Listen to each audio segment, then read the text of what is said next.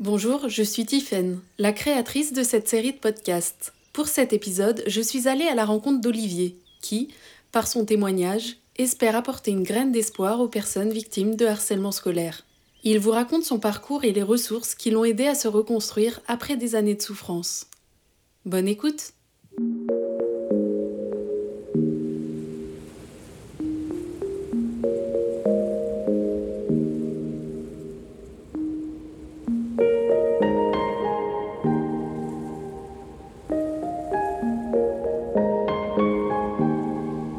La voix des Lucioles.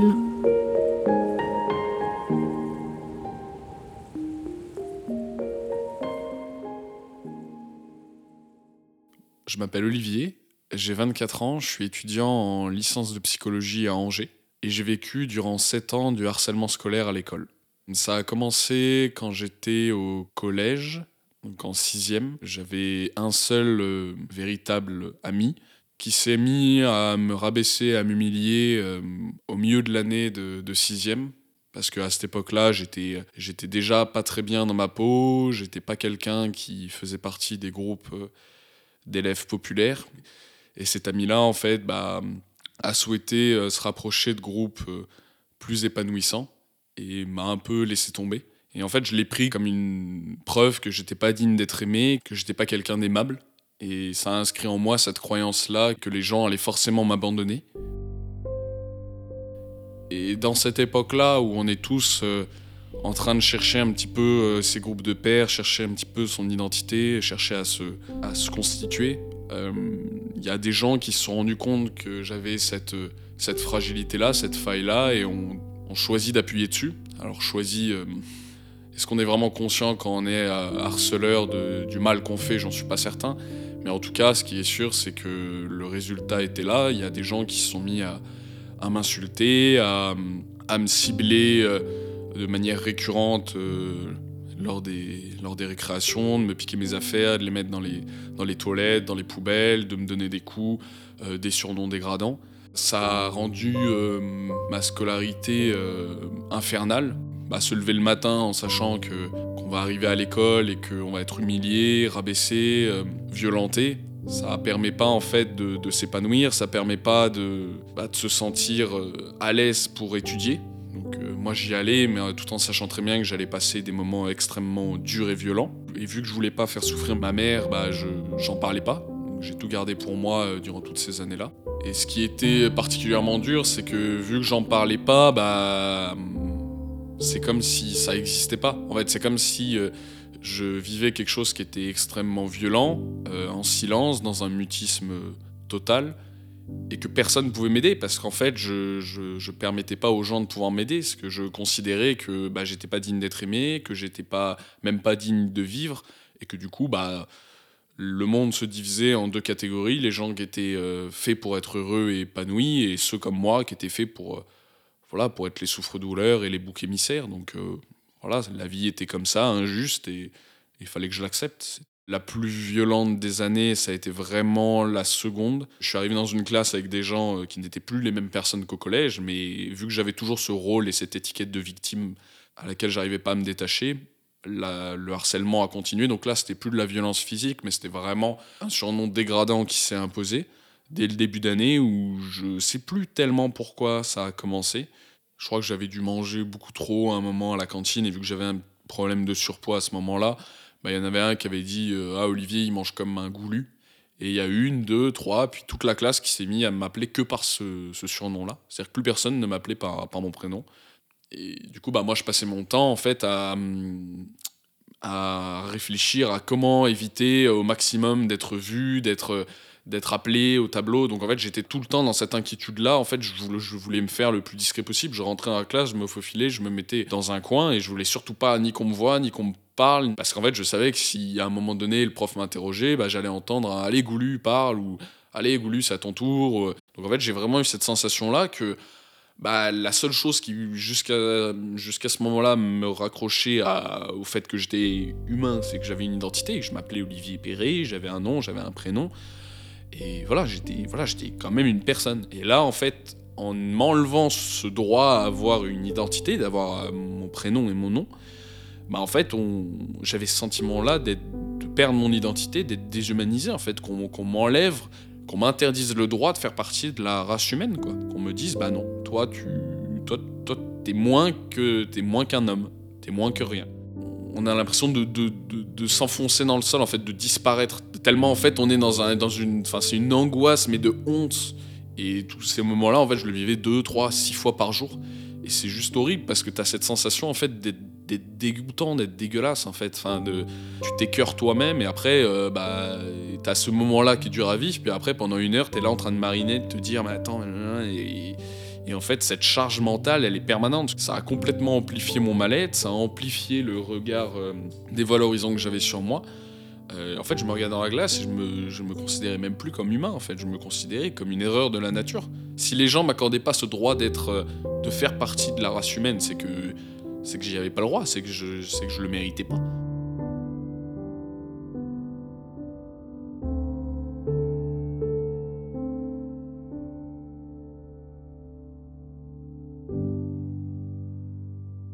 Dans la mesure où on est euh, dans une sorte d'enfer euh, à l'école, il faut avoir des lieux où on peut se, se, reposer et ne pas être aux aguets. Parce que ça, faut bien avoir à l'idée que moi, dès que j'allais à l'école, quand j'étais à l'école, j'avais tous mes sens en éveil. C'est-à-dire que j'étais attentif à la moindre information, au moindre truc, pour être préparé à tout ce qui pouvait arriver, d'essayer de, d'éviter, d'essayer de passer par quel, par quel endroit. et en fait, ça, ça fait qu'on est dans un état, en fait, ça demande une énergie folle.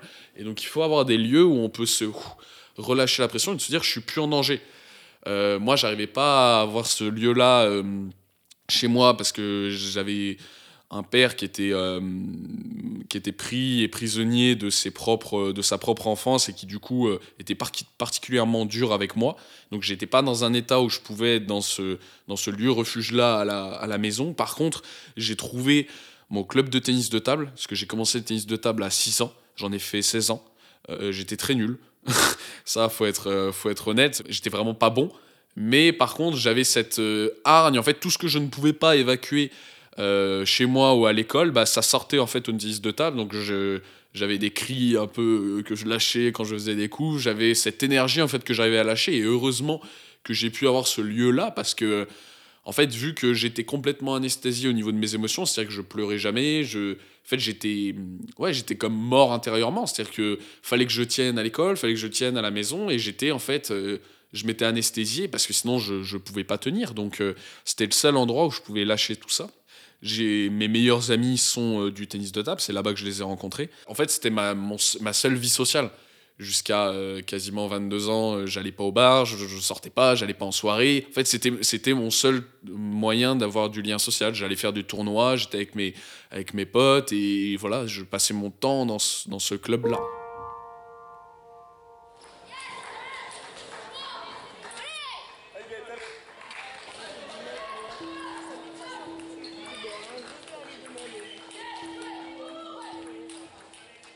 Sur les conséquences du harcèlement euh, scolaire, pour moi, c'est essentiel d'avoir conscience que il y a énormément en fait de conséquences implicites ou indirectes, comme par exemple les addictions. Là, euh, les gens en parlent peu, mais euh, voilà, on parle beaucoup bah, de la peur, de la culpabilisation, de l'isolement, du manque de lien social. Mais ça, c'est des conséquences sur le moment, mais il y a des conséquences qui sont beaucoup plus à long terme. Et non seulement l'estime de soi, et qui est en lien en fait, avec des addictions, moi, euh, les addictions que j'avais à ce moment-là, bah, j'étais addict à la pornographie, euh, j'étais addict euh, aux jeux d'argent, j'étais addict à la malbouffe. et pour expliquer un petit peu quels sont les bénéfices secondaires que je tirais, bah, par exemple bah, la pornographie, c'est cette idée-là bah, quand on est aussi mal dans sa peau que je l'étais, évidemment, impossibilité de, de, créer des relations sentimentales, ni même de parler avec des filles. C'est-à-dire que pour moi, jusqu'à l'âge de de quasiment 22 ans, j'avais aucune amie fille et j'avais jamais dû parler avec une fille euh, euh, seule à seule, quoi. Tellement, en fait, ça me, ça me tétanisait, ça me paralysait. Et en fait, je sentais cette pression sociétale et cette euh, masculinité toxique qui était, qui était, qui était chez moi dans la lignée des, des pérés. en fait, t'es pas un homme tant que t'as pas couché avec une fille. Et vu que moi, c'était, bah, j'en étais pas à ce stade-là, j'étais, même pas au stade de parler avec une fille. Donc j'étais dans ce truc-là permanent où c'était une honte constante. C'est-à-dire que rien que de voir un couple dans la rue, ça me, ouais, ça me mettait dans une honte et surtout dans un truc de moi, je pourrais jamais trouver quelqu'un, je pourrais jamais. Euh, En fait, je suis destiné à être un vieux garçon toute ma vie. Et donc, en fait, ça me lacérait. Et le seul moyen que je trouvais pour vider ma tête, bah, c'était la pornographie. Euh, donc, avec toutes les répercussions négatives qu'on connaît, c'est-à-dire bah, une image du sexe qui est complètement biaisée, euh, euh, une image de la femme qui est véhiculée, qui est évidemment loin d'être valorisante.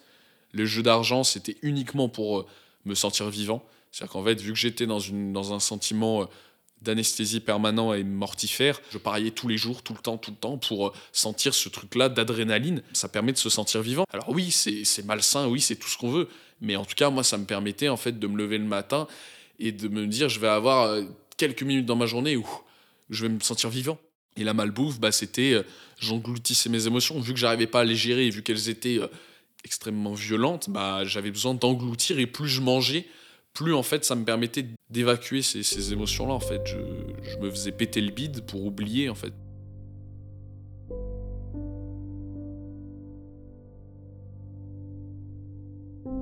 Le harcèlement scolaire a continué jusqu'à la première. Euh, jusqu'en terminale, j'avais encore des gens qui se moquaient de moi ou qui pouvaient me rabaisser.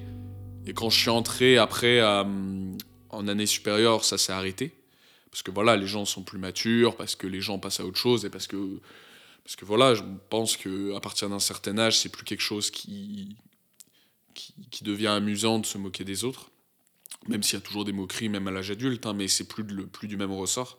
Mais du coup, moi, je savais pas du tout ce que je voulais faire. C'est-à-dire que j'avais 18 ans, j'avais passé quasiment euh, la quasi-totalité de ma vie en souffrance, euh, à, regarder, enfin, à être au jour le jour. Euh, ce qu'il faut bien voir, c'est quand on est harcelé, en fait, on peut pas se projeter dans l'avenir. C'est-à-dire qu'on est simplement à se dire comment je vais tenir la journée qui vient. Moi, j'étais paralysé par des pensées suicidaires depuis l'âge de 9-10 ans. Euh, en fait, comment, comment se poser la question de qu'est-ce que je veux faire plus tard, alors qu'en fait, je me pose déjà la question de comment je vais me lever le matin. Je, faisais juste en sorte de tenir.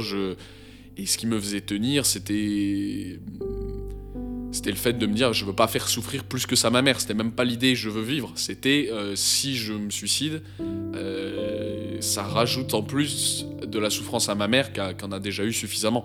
Donc en fait, j'étais pas du tout dans une optique de construire ma vie. J'étais simplement d'en tenir pour pas faire souffrir ma mère.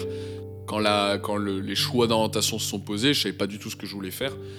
Et on m'a dirigé, euh, voilà, j'étais pas très bon scolairement, mais je m'en sortais. On m'a dirigé vers, vers du commerce parce que on m'a dit bah voilà, t'es bon en SES, euh, tu parles à peu près correctement. Euh, évidemment, ça m'a pas convenu. Même si le mal-être dans lequel j'étais faisait que je pouvais pas euh, exprimer mes convictions profondes et mes aspirations profondes bah de, respect de l'humain, de respect de la nature, de respect de l'autre, bah j'étais quand même animé par ça. Donc arriver dans un endroit où en fait la, seule chose qui comptait c'était le profit, la rentabilité, euh, donc je m'y retrouvais pas du tout. Même si le harcèlement n'était plus là, en fait j'avais toujours ce rôle de victime, c'est-à-dire dès que je rencontrais quelqu'un, je me disais à quel moment il va se commencer à se foutre de ma gueule. Voilà, au début de l'année, il y a les premières soirées et tout. En fait, j'y allais, mais en fait, j'étais en train de me poser des questions en permanence, c'est-à-dire de me dire attends mais lui il m'a dit ça, qu'est-ce que ça veut dire s'il m'a dit ça? Euh, Là elle m'a regardé comme ça, qu'est-ce que ça veut dire si elle m'a regardé? Et en fait complètement parasité. Donc comment on peut rencontrer pleinement quelqu'un ou s'amuser quand en fait on est parasité par des questionnements euh, constants? Et euh, j'ai fait les deux ans parce qu'il fallait bien que, que voilà que j'obtienne un diplôme et mais je me sentais hyper mal, j'étais pas du tout à l'aise dans ce milieu-là. Et euh, à la fin du cursus des deux ans, j'ai dû faire un stage dans une entreprise en tant que, en tant que commercial et quelques jours après, en fait, quelques jours après la fin de mon stage, euh, j'étais euh, chez des gens avec qui je traînais à ce moment-là, en soirée, enfin une petite soirée tranquille en montagne.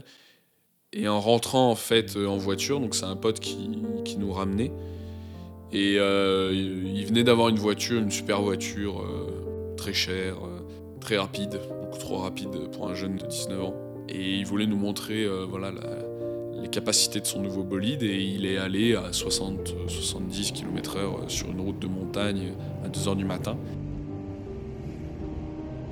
Et ce qui devait arriver arriva, en fait on est tombé dans un ravin.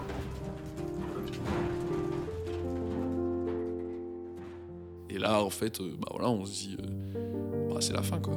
Et vu que je connais cet endroit-là, euh, c'était une certitude qu'on n'allait pas en sortir quoi. Je veux dire, le, ravin, a quasiment pas de fin. Et en fait, à ce moment-là où on tombe, peu cette sensation-là, en fait, de. Comme si le temps s'arrête. C'est assez inexplicable, mais cette sensation-là, en fait, que enfin, après toutes ces années où, où j'ai voulu mourir, bah enfin, c'est la, la mort qui vient à moi. Je vais pas avoir besoin de le faire moi, c'est, c'est elle qui vient. Et donc ce soulagement, en fait, immense de me dire, ça peut paraître un petit peu. Euh, cache de le dire comme ça, mais en fait je voulais mourir, mais je voulais pas que ma mère puisse me tenir responsable de ma propre mort. Je voulais en fait que ça vienne à moi. Et là, bah enfin j'allais être débarrassé de ce corps, j'allais être débarrassé de cette vie que qu'on m'avait injustement imposée. Et pendant quelques, bah, j'ai l'impression que ça dure quelques minutes, mais en fait ça a duré quelques, à mon avis quelques centièmes de seconde. Bah, j'ai cette sensation d'apaisement profond que j'ai jamais ressenti. Je me sens bien. Pour la première fois de ma vie, je me sens bien. J'ai l'impression qu'il y a des, portes qui s'ouvrent à moi, que j'accède à quelque chose d'autre. Et puis brusquement, j'entends une voix, ma voix, comme si elle venait de l'extérieur, qui me dit mais qu'est-ce que j'ai fait de ma vie? Et à ce moment-là, c'est comme si les portes là qui semblaient s'ouvrir se referment et je reprends conscience de la situation et là, il y a toutes les vides qui volent en éclats et trou noir.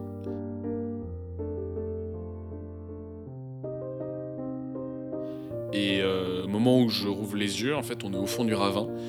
Je parviens à sortir de la voiture complètement démontée et au moment où je, pose le pied par terre, en fait, je sens que, que ma vie a, basculé, en fait, que, ma vision de la vie a basculé. Ma vie n'était plus un fardeau qu'on m'avait injustement imposé, mais qui était un cadeau, en fait, que j'avais encore jamais déballé.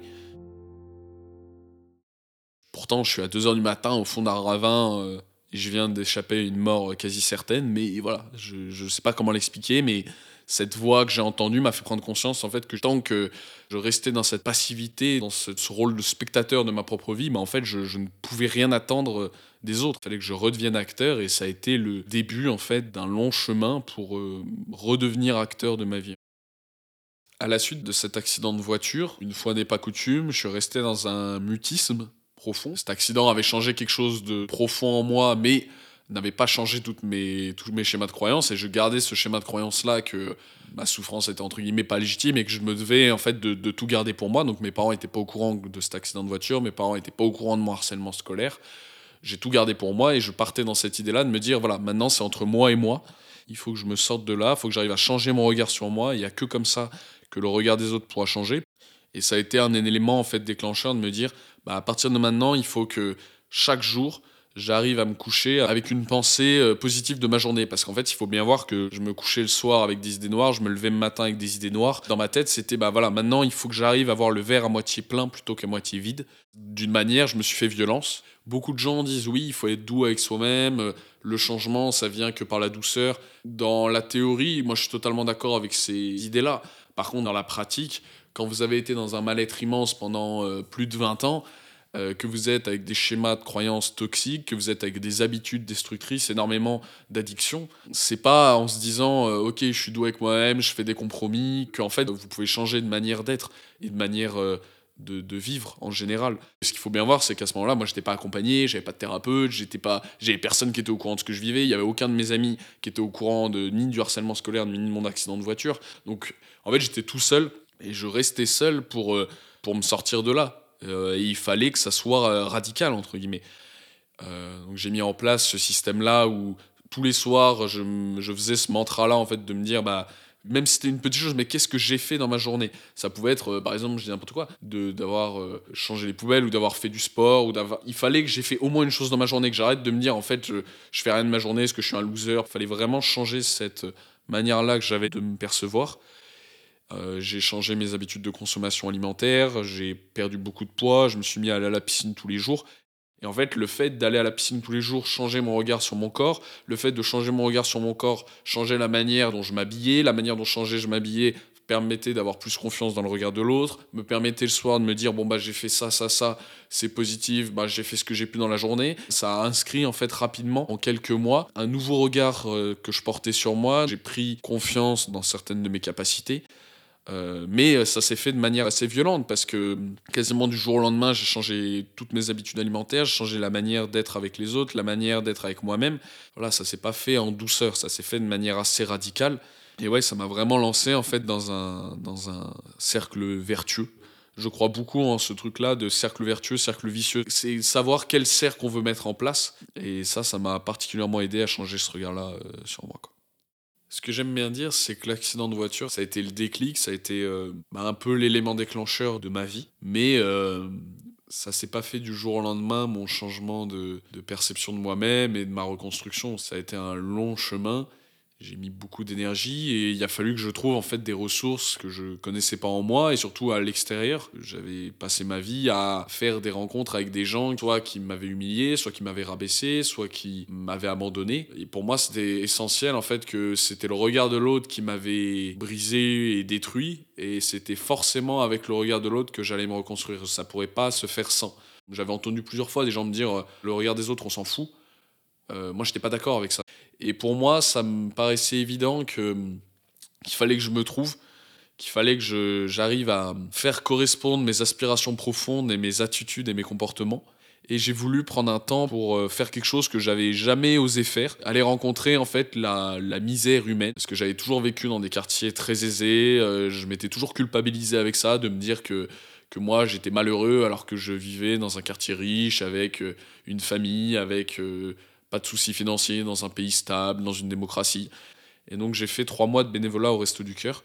Et là, bah, j'y ai découvert la grande précarité, donc des migrants, des personnes sans abri, des personnes isolées. Pour la première fois de ma vie, j'allais à la rencontre de ces gens-là. J'ai rencontré des gens bah, d'une grande simplicité.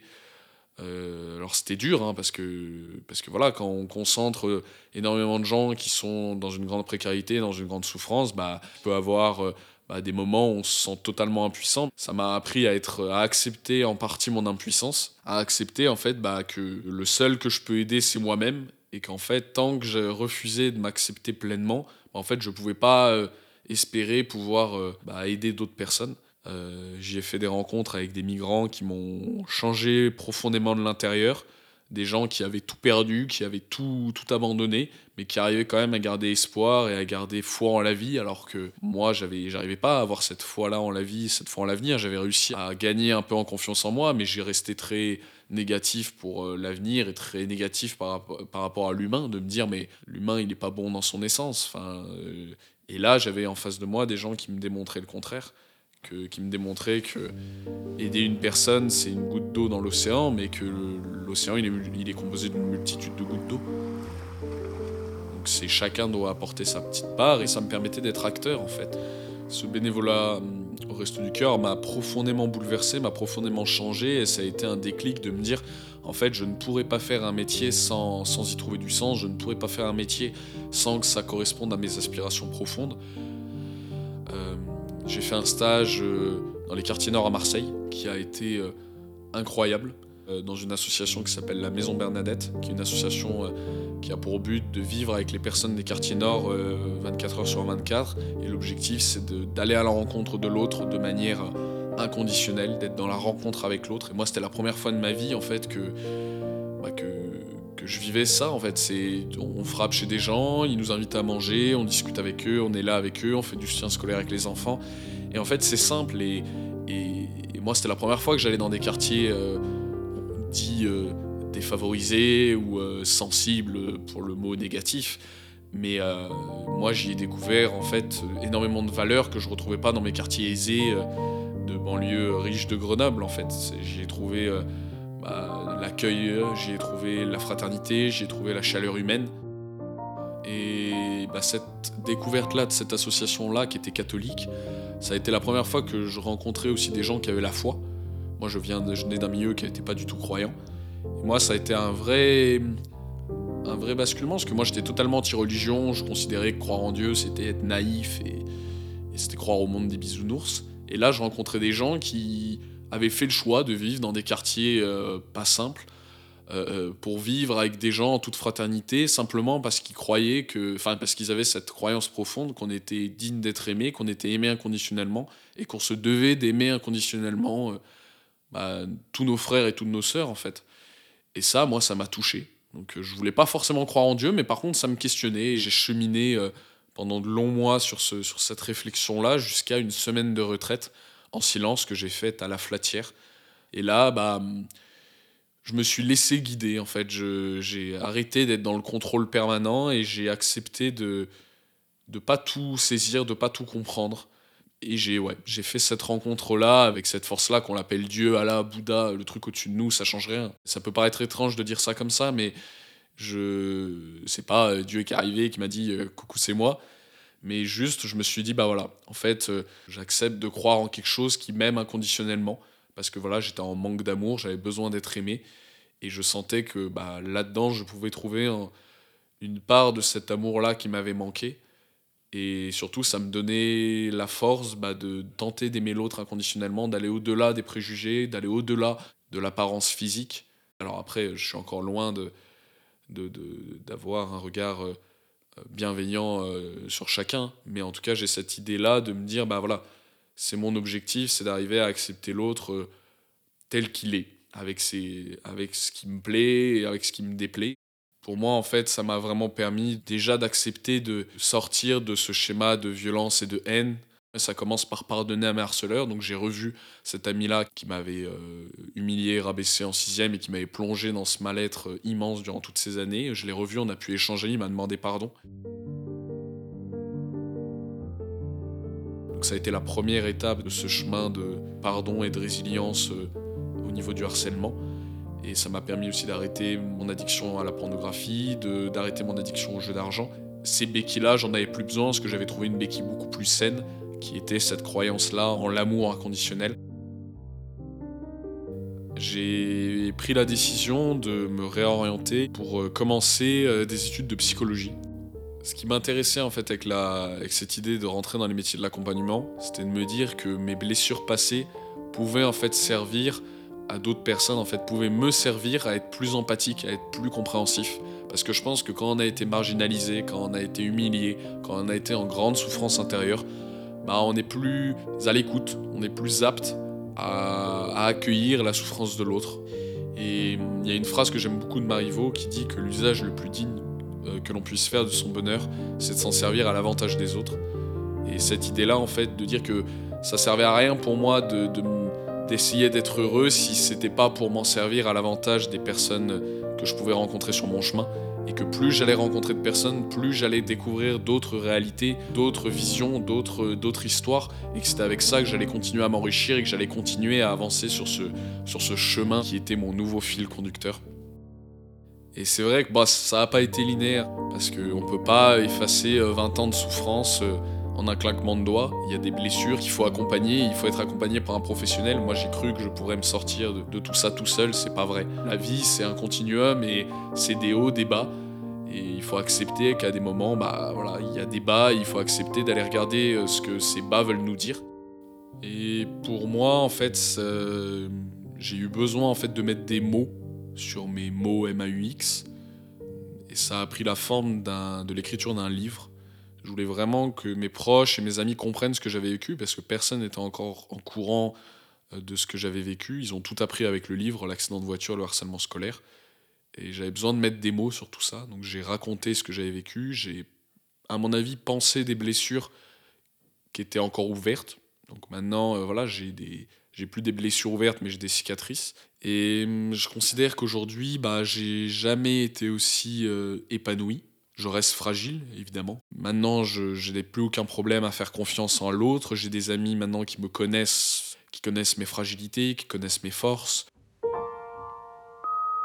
Olivier, depuis qu'on se connaît, je suis impressionnée par euh, ta volonté de, tout partager. Tu vas euh, toujours euh, aller adresser un mot à celui que tu ne connais pas, aller tendre, la main. Je te remercie pour tout ce que tu nous apportes.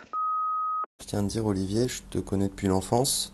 D'un côté, je vois que tu es désormais prêt à recevoir et accepter de l'aide, et d'un autre côté, tu es présent à 100% pour aider les gens, que ce soit tes amis ou non. En tout cas, tu as réussi à te relever un bon nombre de fois, et j'ai l'impression que tu en es ressorti plus fort à chaque fois. Je suis fier de toi pour tout ce que tu as accompli. Je n'ai plus peur du regard de l'autre. Ne plus avoir peur du regard de l'autre, ça veut dire que bah, je peux faire plein de choses que je ne pouvais pas faire avant. Sortir, m'amuser, découvrir, rencontrer. Ça, ça, change ma vie et je considère que maintenant bah, j'ai foi en moi, j'ai foi en l'humain et j'ai foi en la vie. Et que c'est ces trois piliers-là qui font que, que j'ai foi en l'avenir.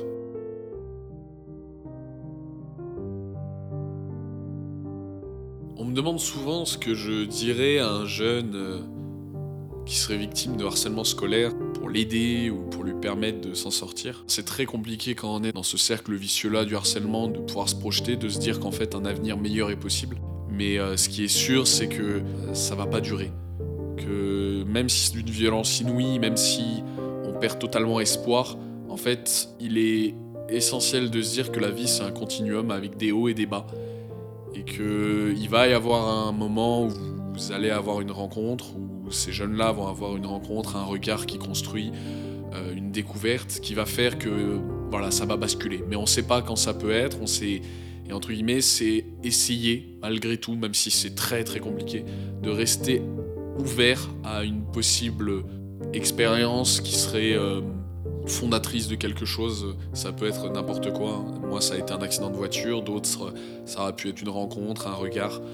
Donc je dirais que c'est garder espoir malgré tout, même si le mot espoir est un peu dur quand on est dans les périodes de harcèlement, mais de se dire ça va changer. Et c'est là où bah, les gens comme moi ou d'autres personnes d'autres personnes qui sont résilientes ont un, rôle à jouer, c'est d'être là pour porter un regard bienveillant, pour porter un regard d'amour sur ces personnes-là et que ça soit fondateur de quelque chose, que ça soit un déclic, que ça vienne briser un schéma de croyance de je suis pas digne d'être aimé. Ah, en fait, on me regarde avec un regard bienveillant, bah peut-être que je suis digne d'être aimé en fait. Et en fait, on sait jamais ce qu'on sème. On sème des graines et on sait pas, on sait pas euh, ce qui pousse derrière, on sait pas ce qui peut arriver derrière.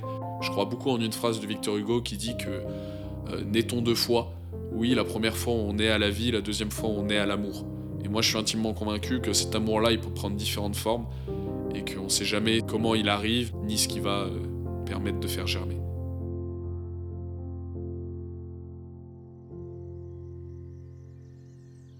Vous venez d'écouter le septième épisode de La Voix des Lucioles.